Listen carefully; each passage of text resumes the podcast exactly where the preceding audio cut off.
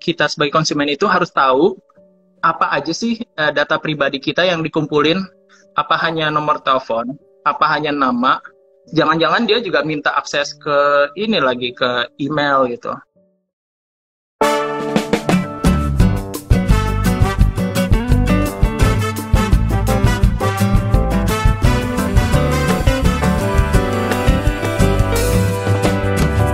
Hukum Online Podcast. Yang bikin melek hukum memang klinik hukum online. Selagi kamu di rumah, perluas wawasan kamu dengan online course Hukum Online. Platform pembelajaran hukum secara daring terbaru dari Hukum Online. Melalui online course, temukan materi pembelajaran dari para pengajar kompeten dengan harga terjangkau mulai dari Rp149.000. Selain itu, materi belajar juga bisa kamu akses selama satu tahun penuh. Jadi, kamu bisa atur waktu belajarmu kapan pun dan di mana pun. Jadi lebih fleksibel kan? Kunjungi learning.hukumonline.com dan temukan kelas favoritmu sekarang.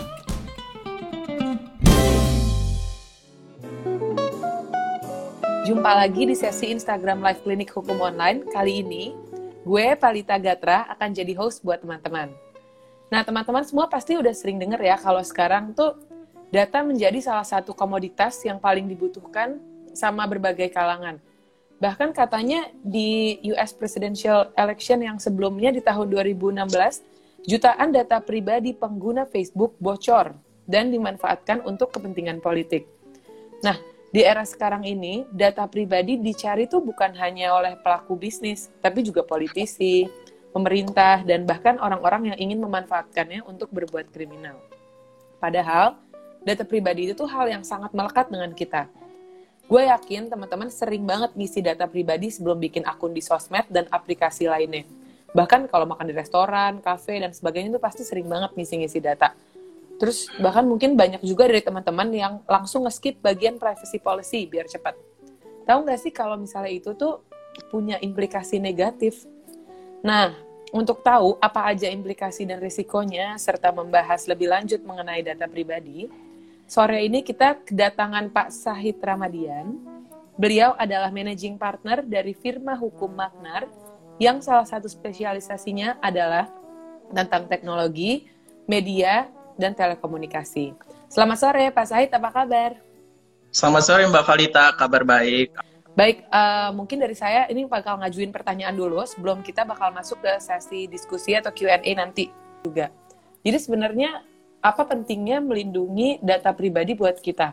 Terus kenapa data pribadi itu tuh penting untuk dilindungi sih, Pak? Oke, okay, uh, eh, jadi kalau uh, kita membahas mengenai pentingnya perlindungan data pribadi, kita juga perlu ngerti data pribadi itu sebenarnya apa sih gitu. Kalau kita berbicara data pribadi, itu memang uh, di peraturan perundang-undangan yang kita yang sudah ada ya saat ini, mm -hmm. uh, masalahnya dia tersebar di beberapa peraturan perundang-undangan mm. gitu.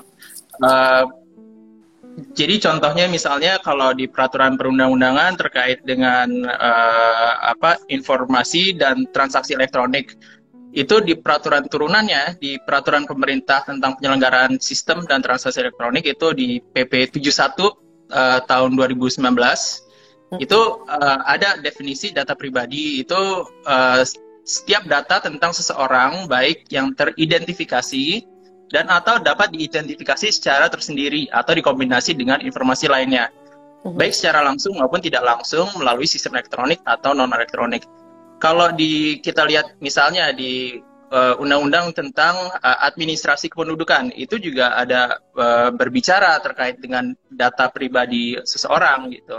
Uh, bisa data kependudukan atau data personal yang sifatnya uh, sangat pribadi.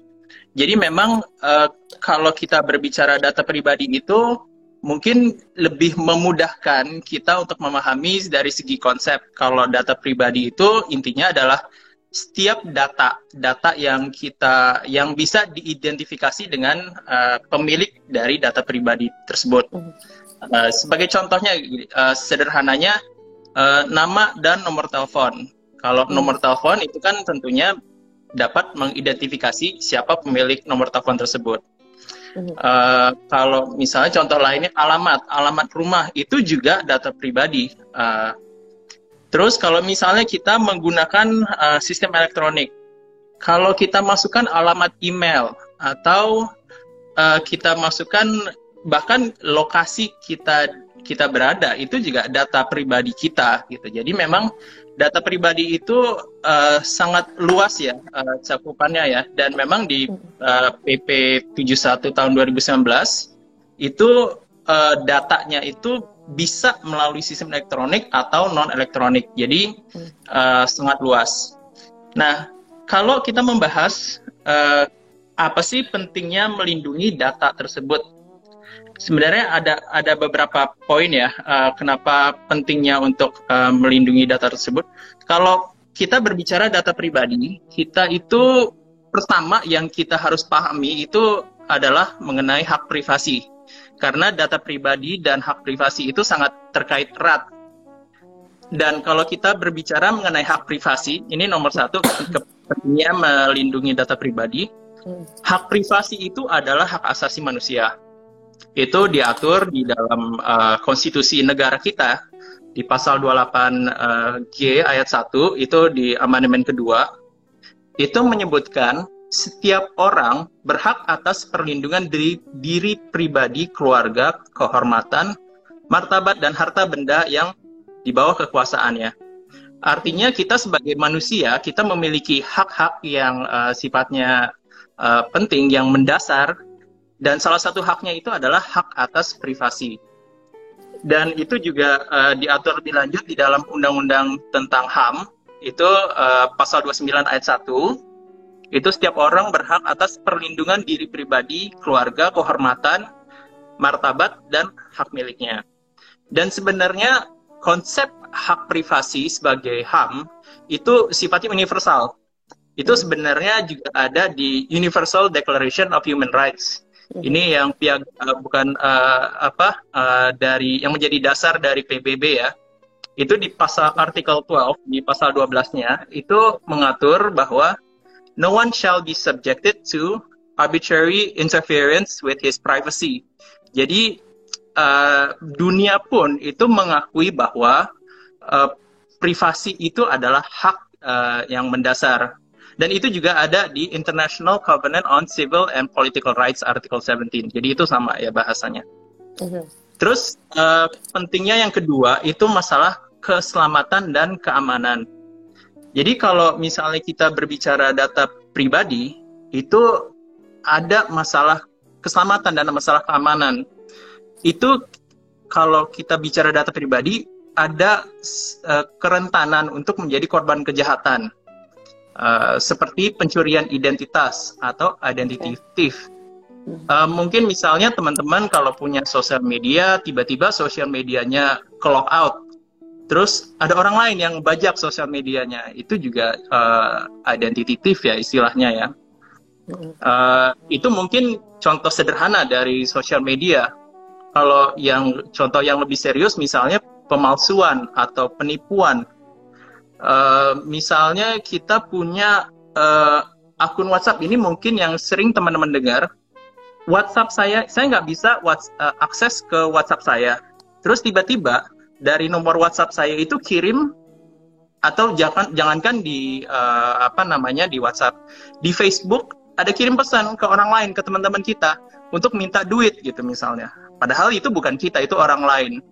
Itu kan ada kejahatan penipuan, ada kejahatan pemalsuan, dan itu mungkin juga bisa mencemarkan nama baik uh, juga uh, dan itu bisa uh, ber uh, nyambung ke hal-hal lain misalnya ke hoax atau ujaran kebencian juga.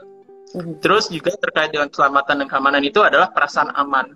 Jadi memang uh, data pribadi itu bukan hanya masalah kenyamanan, tapi juga perasaan aman yang memang menjadi uh, hak uh, asasi kita sebagai manusia. Terus poin ketiga yang ingin saya uh, sampaikan itu adalah menjaga dan memelihara batasan sosial. Uh, kita sebagai masyarakat kita tentunya punya batasan-batasan uh, secara sosial ya. uh, kita juga punya uh, martabat dan kehormatan dan kita juga punya hak untuk mengembangkan diri. Kalau kita tidak punya privasi, uh, misalnya ya, uh, kebayang nggak sih teman-teman kalau misalnya kita hidup di dunia semua informasi yang kita punya kita misalnya punya uh, kecacatan atau kita punya aib atau kita punya informasi uh, apa data keuangan kita punya utang dan itu terbuka segitu lebarnya. Itu kan sangat uh, merusak moral kita sebagai masyarakat. Jadi memang itu penting untuk menjaga privasi. Terus uh, poin keempat yang ingin saya uh, bahas itu terkait dengan kepercayaan masyarakat.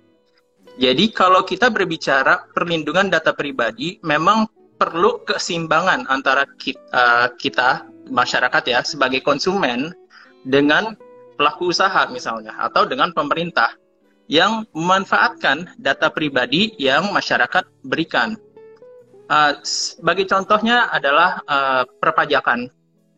Kalau tidak ada jaminan kerahasiaan atas laporan SPT pajak yang kita lapor ke uh, Dirjen Pajak setiap tahun, gitu, misalnya. Uh, kalau tidak ada perlindungan atas kerahasiaan itu, kita tentunya tidak akan bisa terbuka. Kita tidak akan mempercayai uh, perpajakan itu. Padahal di perpajakan itu uh, agar berhasil tentunya perlu transparansi dan perlunya uh, informasi yang tepat. Gitu. Jadi kalau misalnya uh, masyarakat percaya dengan pengelola data pribadi itu, tentunya kita sebagai masyarakat akan sukarela kita memberitahu gitu informasi tentang perpajakan. Begitu juga dalam hal sistem perbankan dan jasa keuangan. Kalau misalnya ada bank yang uh, tidak bisa menjaga informasi terkait misalnya uh, jumlah rekening kita di bank itu tinggal berapa sih? Nah itu juga uh, bisa jadi masalah. Kita juga tidak akan uh, bersedia untuk uh, nabung atau di bank tersebut. Begitu juga terkait dengan kesehatan. Ini juga penting ya. Uh, kesehatan itu jadi kalau kita punya sakit atau penyakit tertentu, uh, itu kan harus dicatat di rekam medis dan dipergunakan oleh dokter yang berkepentingan untuk mengobati penyakit yang kita miliki. Tentunya informasi atau data tersebut juga kita sebagai uh, pasiennya tentunya tidak nyaman apabila informasi atau data tersebut uh, bocor atau keluar ke orang lain gitu. Mm. Terus poin kelima ini terkait dengan uh, demokrasi ini saya mau mengutip ada pendapat yang bagus uh, dikutip dari naskah akademis uh, RUU Perlindungan Data Pribadi. Di situ dia mengutip uh, pendapat dari Dan Dan Rivanto Budianto dalam buku Hukum Telekomunikasi, Penyiaran dan Teknologi Informasi, Regulasi dan Konvergensi. Jadi dia bilang perlindungan terhadap hak-hak pribadi atau hak-hak privat akan meningkatkan nilai-nilai kemanusiaan, meningkatkan hubungan antar individu dan masyarakatnya, meningkatkan kemandirian atau otonomi untuk melakukan kontrol dan mendapatkan kepantasan, serta meningkatkan toleransi dan menjauhkan perlakuan diskriminasi, serta membatasi kekuasaan pemerintah. Kalau kita berbicara masalah demokrasi dan hak politik, contoh sederhananya itu kita bisa lihat di undang-undang pemilihan umum ya. Ya. Kalau di pemilu itu kan berlangsung azas pemilu itu kan uh, langsung umum bebas rahasia jujur adil. Kalau misalnya kita sebagai apalagi ini mendekati masa pilkada ya.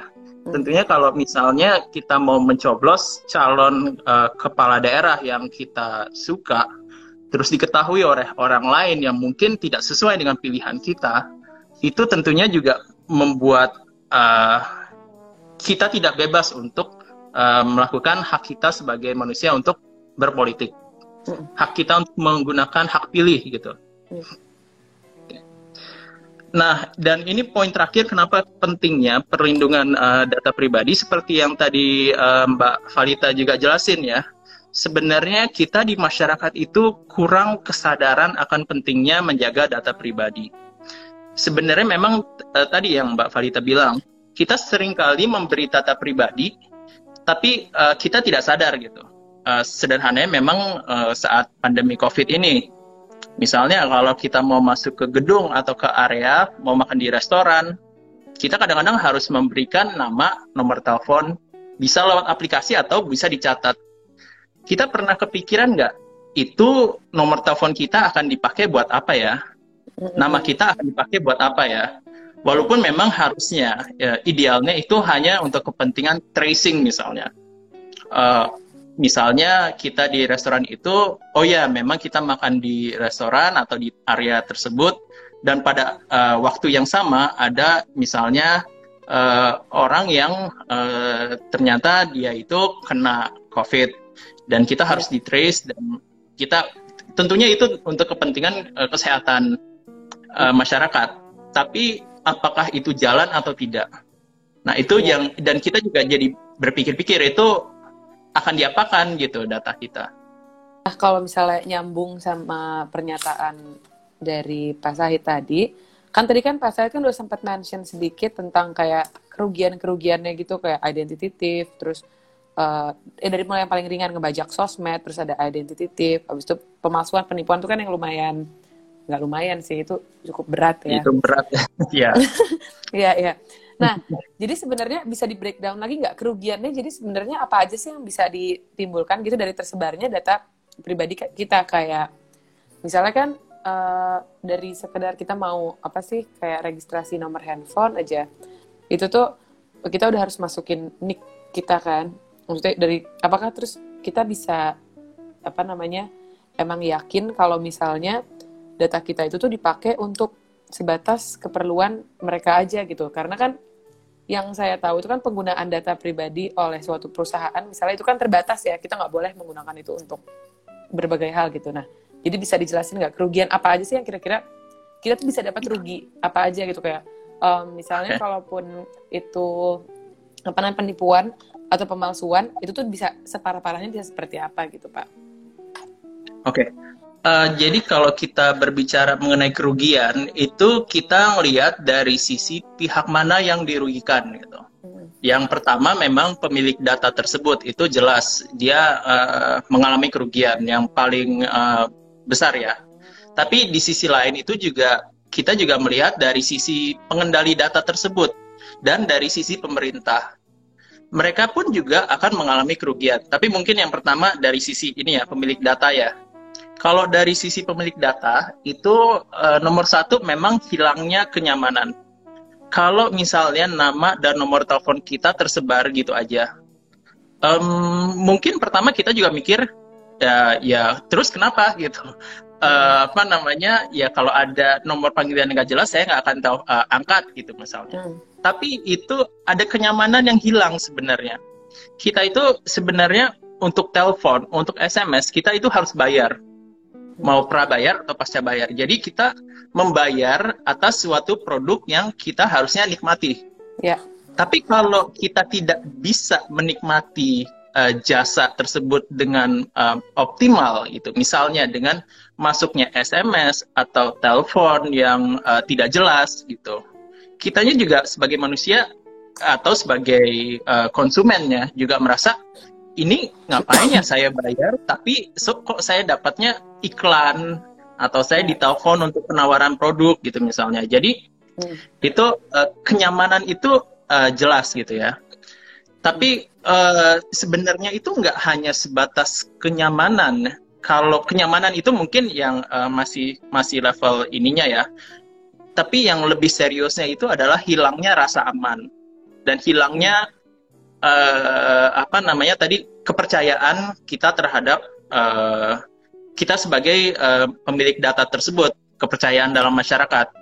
Contoh sederhananya begini, kalau ada orang yang masuk ke rumah kita atau ke perkarangan rumah kita ya, itu konsepnya trespassing atau uh, ada yang masuk ke ada orang yang masuk ke rumah kita, kita tidak kenal, kita perasaannya gimana sih? Itu tidak hanya sekedar tidak nyaman lagi, tapi kita malah khawatir, malah was-was. Ini niatnya apa?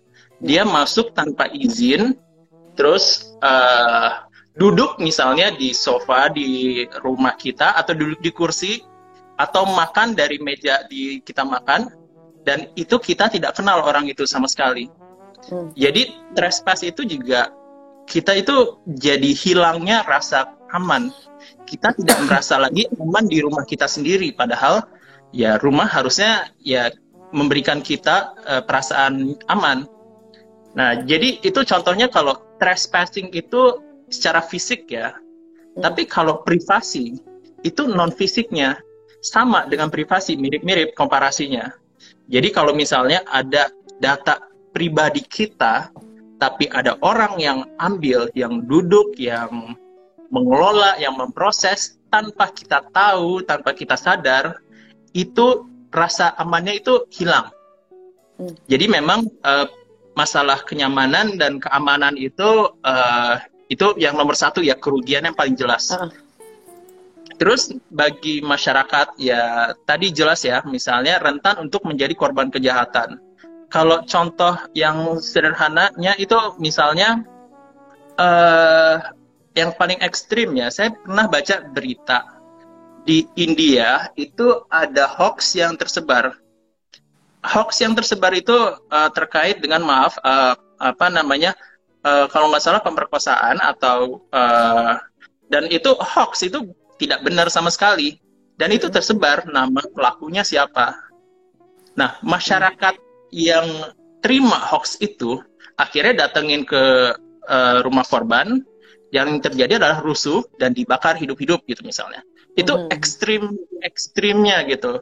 Kalau kebocoran data pribadi. Jadi uh, fitnah atau uh, ujaran kebencian atau hoax itu uh, memang ininya ya bukan masalah kebocoran data pribadinya tapi implikasi dari bocornya data pribadi tersebut. Bocornya data pribadi tersebut digunakan untuk melakukan kejahatan jadi memang uh, itu kerugian sih jelas ya, bisa kerugian dari segi harta atau uh, kerugian dari segi nyawa. Okay. Nah, uh, dari sisi misalnya negara atau pemerintah, hmm. kalau misalnya uh, tidak ada perlindungan data pribadi, negara dan pemerintah itu juga bisa rugi sebenarnya. Kenapa? Karena sebenarnya negara dan pemerintah itu uh, tugas utamanya adalah melindungi HAM. -hmm. um, uh, melindungi hak asasi uh, masyarakatnya. Terus selain itu juga misalnya kalau setiap pemilu kita mau memilih calon yang kita uh, suka gitu ya, tapi itu diketahui orang lain dan itu membawa uh, apa ya istilahnya persekusi ya ke uh, orang itu, itu kan akan menghilangkan mengikis nilai-nilai demokrasi atau tatanan sosial jadi orang tidak berani lagi untuk mengungkapin uh, atau pendapatnya secara politik. Dan itu uh, tentunya membawa kerugian bagi negara dan pemerintah. Dan yang terakhir, kerugian bagi pelaku usaha. Hmm. Kalau misalnya begini, masyarakat tidak percaya pelaku usaha bisa menjaga atau bisa memelihara data pribadi yang masyarakat berikan. Hmm.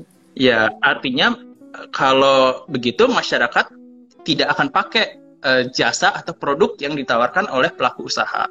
Bahkan masyarakat bisa saja boykot gitu misalnya pelaku usaha yang tidak bisa menjaga uh, data pribadi masyarakat. Jadi memang bagi pelaku usaha itu dari segi bisnisnya pun dia juga bisa berkurang gitu, uh, tidak bisa tidak bisa jualan karena tidak ada kepercayaan dari masyarakat bahwa dia itu bisa menjaga amanah untuk jaga data pribadi. Hmm, Jadi okay. kerugiannya itu memang uh, sangat meluas ya, mm-hmm. gitu. Jadi sebenarnya hmm. banyak ya, maksudnya uh, korban itu luas ya, bisa dari uh, konsumen, bahkan pelaku usaha itu sendiri juga kalau nggak dipercaya sama konsumen itu, ya bisa jadi kayak korban. Jadi memang uh, secara hukum itu memang ada kewajiban bagi uh, beberapa sektor ya jadi memang perlindungan hukum untuk data pribadi uh, di Indonesia masih sifatnya sektoral. Uh, kalau yang sektor yang paling uh, yang lumayan lengkap regulasi, uh, lumayan ya, bukan berarti lengkap ya, uh, yang yang cukup lah. Untuk melindungi uh, apa namanya data pribadi itu di sektor informasi dan transaksi elektronik. Karena Oke. memang di undang-undang uh, IT uh, informasi dan transaksi elektronik itu memang ada pengakuan terkait uh, perlindungan pentingnya perlindungan uh, hukum atas data pribadi. Kita bisa lihat di pasal 26 Undang-Undang ITE itu dibilang uh, ayat satunya bilangnya misalnya kecuali ditentukan lain oleh peraturan perundang-undangan ini yang penting ya penggunaan setiap informasi melalui media elektronik yang menyangkut data pribadi seseorang harus dilakukan atas persetujuan orang yang bersangkutan Hmm. ayat 2-nya, setiap orang yang dilanggar haknya dapat mengajukan gugatan atas kerugian yang timbul berdasarkan undang-undang ini. Dan ayat 3-nya, bahkan ada kewajiban untuk menghapus informasi elektronik atau dokumen elektronik yang tidak relevan yang berada di bawah kendalinya atas permintaan orang yang bersangkutan. Tapi sayangnya dia menambahkan unsur berdasarkan penetapan pengadilan. Jadi memang ini eh, eh, apa namanya ya menambah menambah eh, ini ya hambatan. Eh, tidak memberikan ke kontrol penuh bagi pemilik data atas eh, data pribadi dia sendiri Hmm. gitu. Gitu. Jadi itu baru dari undang-undang ITE. Eh, Oke. Di turunannya ah, di turunannya itu ada di eh, peraturan pemerintah nomor 71 tahun 2019 itu yang tadi eh, kita mention yang terkait definisi data pribadi ya. Heeh. Di situ pasal 14 ayat 1 itu memang eh, meng- dia menguraikan beberapa prinsip perlindungan data pribadi dalam melakukan proses pemrosesan data pribadi. Jadi kalau yang pertama misalnya itu pengumpulan data pribadi itu harus dilakukan secara terbatas dan spesifik. Terbatas dan spesifik itu artinya ya misalnya kita itu kalau eh, contohnya sederhana kalau misalnya kita mau apply pekerjaan rekrutmen, Ya. Mhm. kita sebagai eh, orang yang mau apply, kita pasti akan nulis nama, kita akan pasti nulis eh, misalnya alamat kita, nomor handphone, eh, apa namanya eh, alamat email. Kita juga akan tulis eh, riwayat pendidikan. Hmm. Tapi apakah kita perlu menulis nama ibu kandung kita? Tapi apakah kita perlu menulis berapa sih isi di rekening bank kita? Jadi harus ada tujuan harus spesifik gitu, harus terbatas. Kalau pe- eh, perusahaan yang mau merekrut kerjaan dia bilang, oh pokoknya kumpulin aja semua, kasih tahu aja semuanya, makin terbuka makin baik. Padahal tidak seperti itu gitu. Nah terus eh, prinsip yang kedua, eh, pemrosesan data pribadi dilakukan sesuai dengan tujuannya. Jadi memang harus jelas tujuan uh, diproses data pribadi. Kalau misalnya konsumen tidak tahu tujuan diprosesnya dilaku, digunakan untuk apa, nah, ini yang bisa bahaya. Ini uh, contohnya itu memang yang di Facebook ya, uh, maaf jadi sebut jadi sebut Hmm. ini ya, uh, Lewat. sosial media. Di Hmm. sosial media itu uh, ini saya juga baru baru ada film yang menarik sebenarnya uh, yang uh, baru ada di ini ya Uh, judulnya itu uh, The Social Dilemma. Jadi itu memang sosial media tertentu itu dia mengumpulkan dan memproses data pribadi. Bahkan dia tujuannya itu memang tujuannya untuk uh, advertising ya, supaya advertisingnya itu lebih target. Hmm. Tapi kalau di film itu yang dibilang itu bukan hanya sekedar advertising, tapi manipulasi perilaku dari orang tersebut di dunia nyata. Dengan adanya informasi yang terus masuk, itu informasi yang masuk itu dapat dari mana? Ya dapat dari data pribadi yang kita kirimkan, yang kita Hmm. berikan. Nah, dia melakukan pemrosesan, tapi tujuannya itu nggak hanya untuk sekedar advertising, tapi tujuannya udah bisa uh, lebih luas untuk Hmm. memanipulasi kita, ya kita untuk uh, padahal itu bukan tujuan utamanya dia, tujuannya adalah jualan advertising misalnya. Mhm. Nah, terus yang huruf C itu adalah pemrosesan data pribadi dilakukan dengan menjamin hak pemilik data pribadi. Uh, mungkin ini ada uh, sifatnya ini ya uh, legalistik banget ya. Hmm.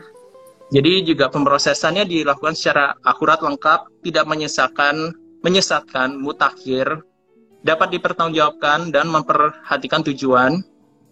Nah ini uh, mungkin seterusnya itu ini yang penting juga nih uh, pemrosesan data pribadi dimusnahkan dan atau dihapus kecuali masih dalam masa retensi. Uh-huh. Jadi kalau misalnya uh, pelaku usaha atau pengendali data pribadi itu simpen data pribadi kita sampai selama-lamanya, itu kan juga uh, apa namanya uh, kita juga jadi bertanya-tanya gitu, yeah. ngapain sih hmm. masih uh, simpen data yang lama gitu. Hmm. Jadi itu juga harus ada pembatasan ya, harus ada perlindungannya. Kalau di turunannya di uh, peraturan pemerintah nomor 71 tahun 2019 itu ada sih mengatur kewajiban menghapus informasi elektronik dan atau data elektronik yang tidak relevan. Jadi uh, yang tidak relevan itu penghapusan atau pengeluaran dari daftar mesin pencari. Kalau yang penghapusan itu istilahnya itu right to erasure. Okay. Terus kalau yang pengeluaran dari daftar mesin pencari itu right to delisting. Mm-hmm. Nah, tapi itu uh, permasalahannya itu uh, harus dilakukan berdasarkan penetapan pengadilan. Pengadilan. Mm-hmm.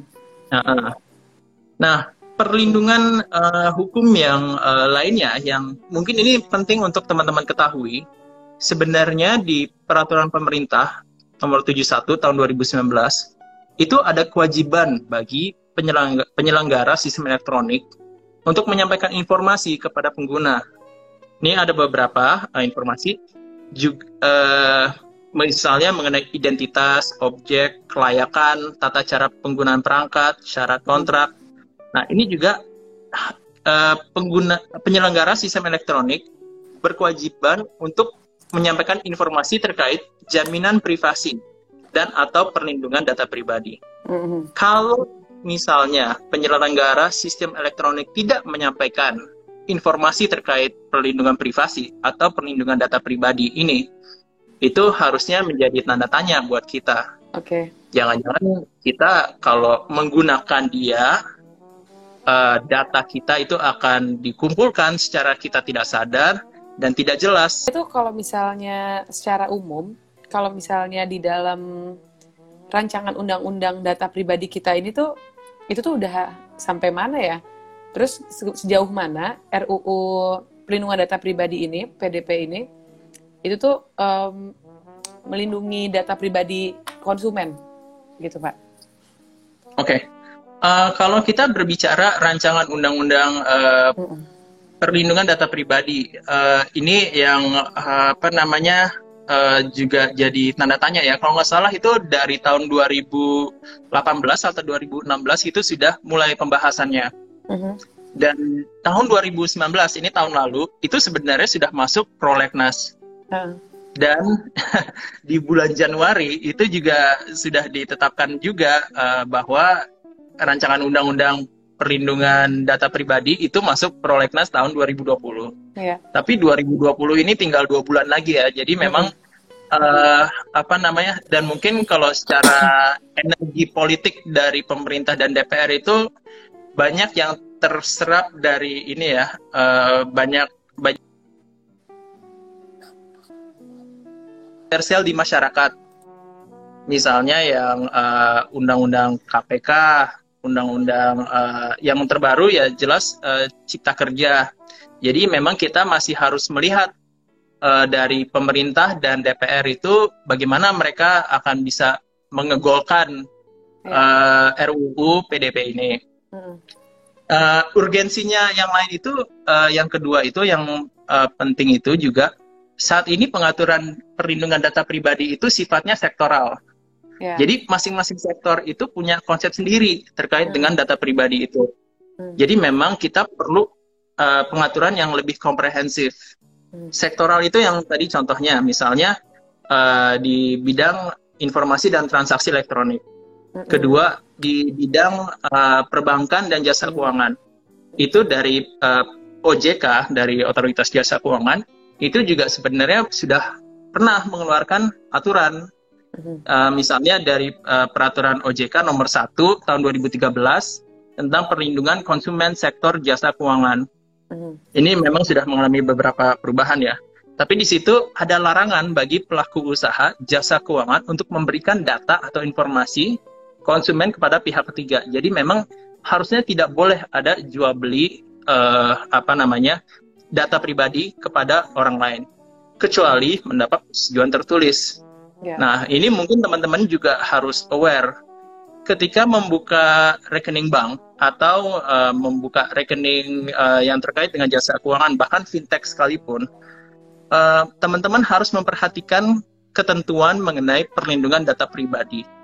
Ada nggak ketentuan atau klausul di dalam uh, perjanjiannya yang memberikan hak kepada uh, pelaku usaha jasa keuangan untuk memberikan data pribadi kita kepada orang lain.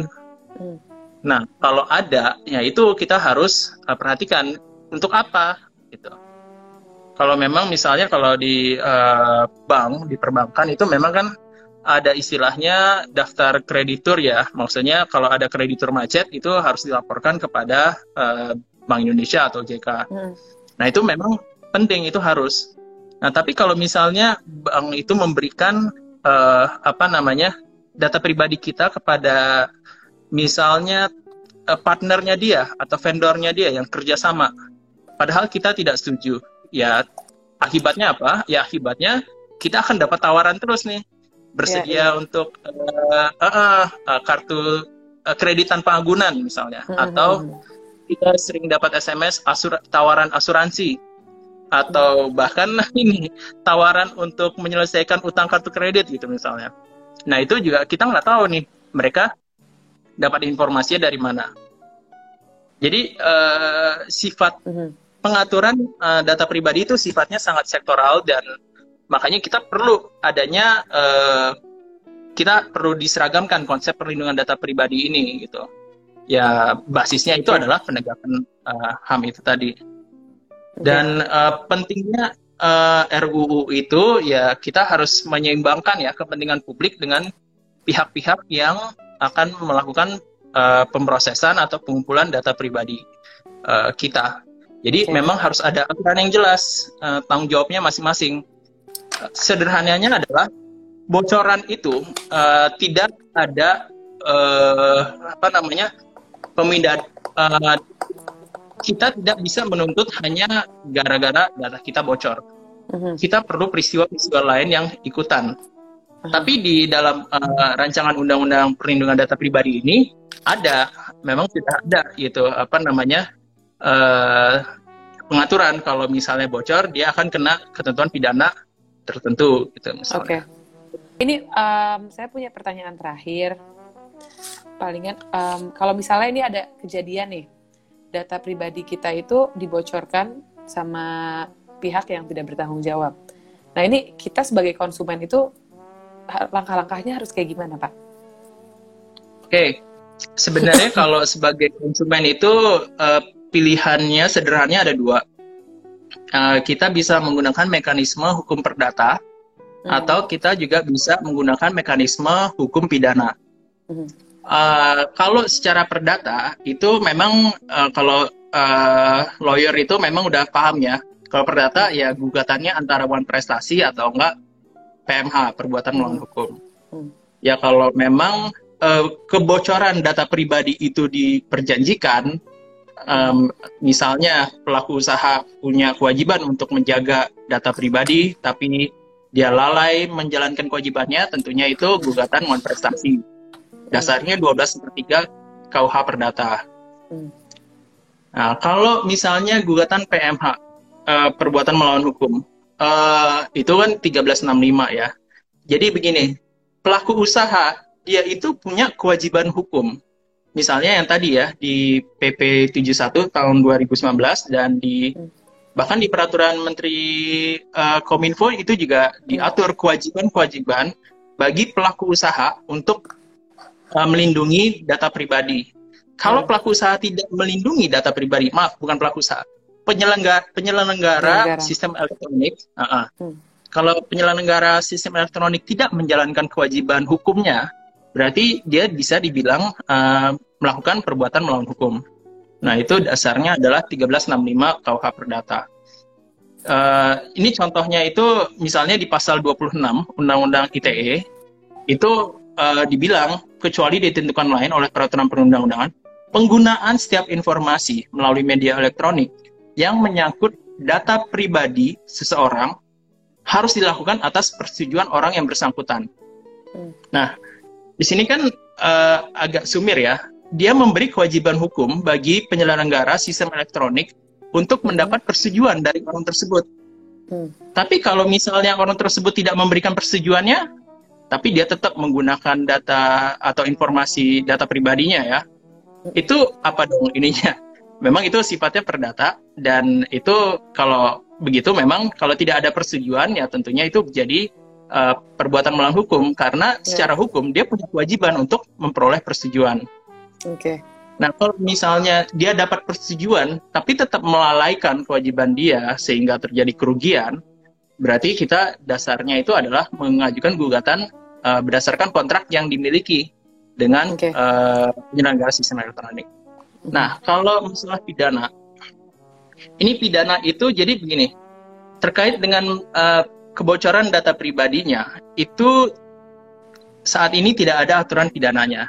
Makanya itu pentingnya kenapa kita harus punya RUU perlindungan data Data pribadi. pribadi. Ya. Tapi ah, tapi begini, kalau untuk eh, eh, pidananya itu adalah kita harus lihat ada dasar tuntutan lain atau peristiwa lain yang terjadi sebagai akibat dari bocor data tersebut.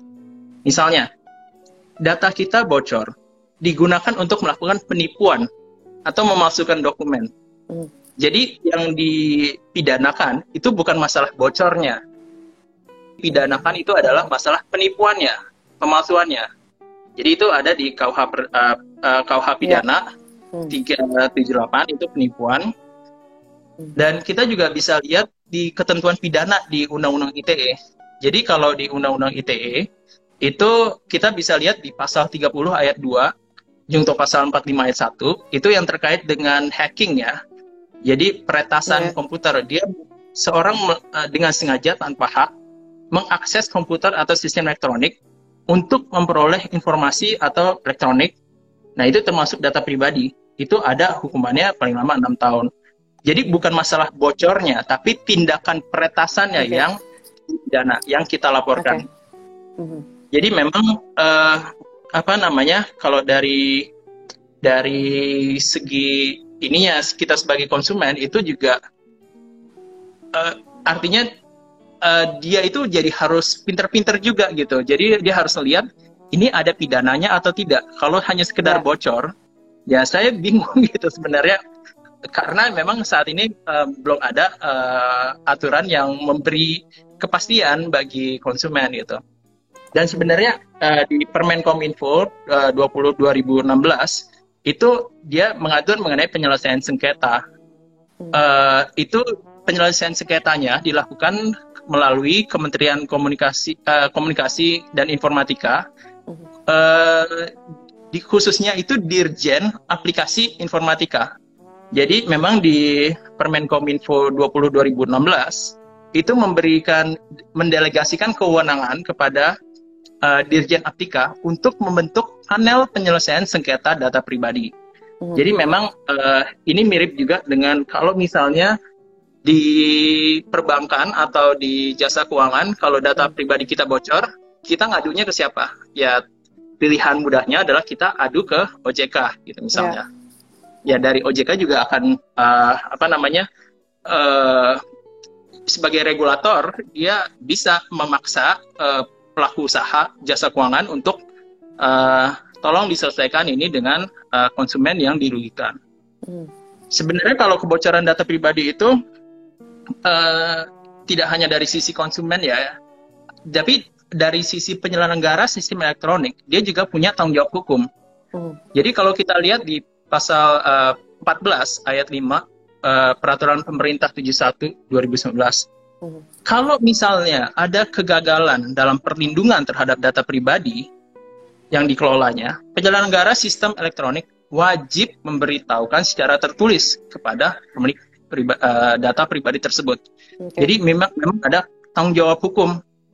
Ya berapa lama sih dia apa namanya harus memberitahu? Ya itu bisa lihat di Permenkominfo uh, nomor 20 uh, pasal 28 huruf C angka 4 paling lambat 14 hari sejak diketahui adanya kegagalan tersebut.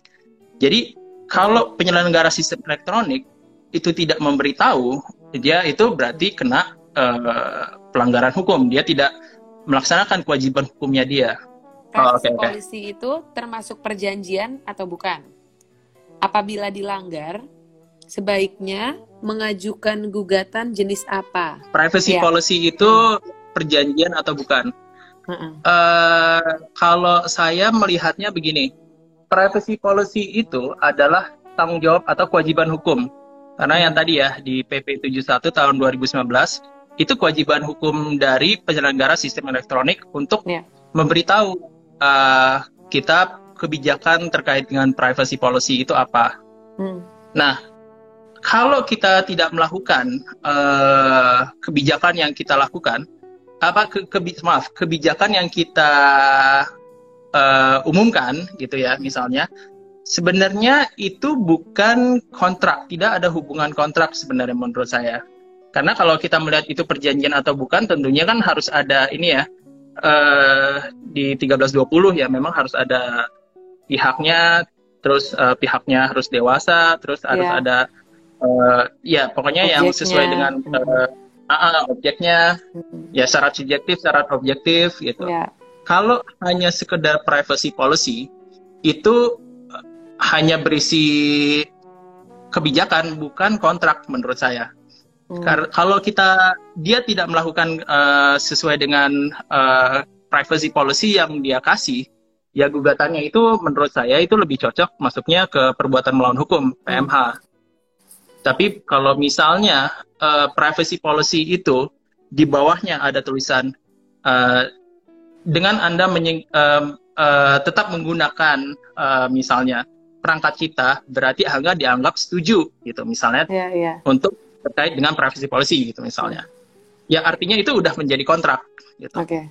Dan kadang-kadang memang kan privacy policy itu kalau misalnya dia uraikan yang lengkap gitu ya termasuk juga kalau ada sengketa kita akan selesaikan lewat misalnya arbitrase. Mhm. Nah itu udah jelas itu eh, udah kontrak gitu karena Hmm. eh, itu adalah ikatan ya antara pengguna jasa dengan eh, penyelenggara sistem elektronik tersebut. Oke. Jadi memang eh, harus dilihat detail dari privacy policy tersebut karena memang Mhm. cara draftingnya itu juga akan menentukan apakah itu termasuk kontrak atau bukan. Berarti kita tuh sebagai konsumen jangan males-males ya lihat ini privacy policy Betul. ya. Karena Betul. itu kan yang paling biasanya kita males banget ya karena panjang kan kecil-kecil ya tulisannya kan. Ya, tapi sebenarnya memang yang paling penting itu yang kita sebagai konsumen itu harus tahu apa aja sih eh, data pribadi kita yang dikumpulin, apa hanya nomor telepon, apa hanya nama, jangan-jangan dia juga minta akses ke ini lagi ke email gitu. Terus yang kedua ya kita harus tahu digunakan diproses untuk apa gitu. Oke. Jadi harusnya itu diuraikan secara jelas di dalam privacy policy yang ditulis oleh penyelenggara sistem elektronik. Oke. Tips sebelum sign up di sosmed atau e-commerce, apa yang harus diperhatikan? Gimana Pak? Oke, Silakan. eh, oke kalau eh, di sosmed itu paling penting itu kan eh, ini ya eh, username dan paling penting itu juga dia itu seberapa jauh bisa kontrol eh, account sosmed kita. Misalnya contohnya begini, so- sosial media, nggak mau nggak mau disebut merek ya, sosial media tertentu itu kalau kita oke oke okein semua, ada salah satu klausul yang memberikan dia kewenangan untuk posting secara otomatis. Kadang-kadang kalau kita lihat eh, di eh, postingan teman, ini teman ini mungkin dia udah lama nggak aktif di sosial media. Tapi kok dia sering update, oh saya di game ini udah sampai mana, saya di game ini sudah sampai level apa gitu. Hmm. Itu kan jadi kayak ini ya, mungkin orangnya memang tidak aware bahwa ada postingan otomatis. Dan saya tahu orangnya ya nggak mungkin lah dia akan postingnya hal-hal seperti itu gitu. Hmm. Jadi eh, itu yang nomor satu ya eh, sosial media karena kalau kita bersosial media tentu yang kita mau bangun itu image atau apa namanya supaya kita dikenal di teman-teman di peer group kita di sosial media kita itu seperti apa sih orangnya? Oke. Apakah kita ingin dikenal sebagai orang yang eh, saya baru di level ini di permainan apa gitu? Ya. Jadi itu apa eh, postingan otomatis itu yang eh, sangat eh, apa namanya bahaya ya. Oke. Ya tentunya kalau yang lain-lain ya misalnya nomor telepon, alamat atau bahkan ada pertanyaan ini security question misalnya Mm-mm. eh, nama klub olahraga favoritnya Hmm. apa gitu. Ya. Itu memang tujuannya adalah untuk eh, backup kalau misalnya ada Lupa ada password. kita lupa ah, lupa Hmm. password gitu Mm. gitu. gitu ya. Oke, nikah sudah cukup terlindungi perlindungan data pribadi pada layanan internet banking di Indonesia. Oke. Ya. Eh, kalau menurut saya, kalau internet banking atau jasa keuangan itu adalah industri yang paling ketat regulasinya. Oke. Eh, kalau dari pengalaman saya, memang ini eh, dari OJK-nya pun itu juga sangat memperhatikan eh, perlindungan data pribadi. Tapi kalau kita bicara perlindungan data pribadi, itu kan hanya ini ya, eh, sifatnya itu ya kita tidak tahu apakah eh, ada kebocoran, apakah ada sengaja. Jadi kita tidak hanya bisa rely dari eh, regulasi. Makanya itu juga salah satu tips yang eh, sering dikasih tahu orang itu juga kalau kita sudah selesai menggunakan eh, jasa atau eh, dari ini ya dari penyelenggara sistem elektronik atau bahkan dari bank kita minta data kita itu dihapus supaya tidak disalahgunakan. Jadi kalau misalnya kita bilang eh, regulasinya apakah sudah cukup misalnya untuk internet banking, ya cukup atau tidak cukup kan kita harus lihat ya kita akan aman nggak dari hacker atau aman nggak dari kebocoran atau peretasan dari orang lain yang misalnya menggunakan data pribadi kita, gitu.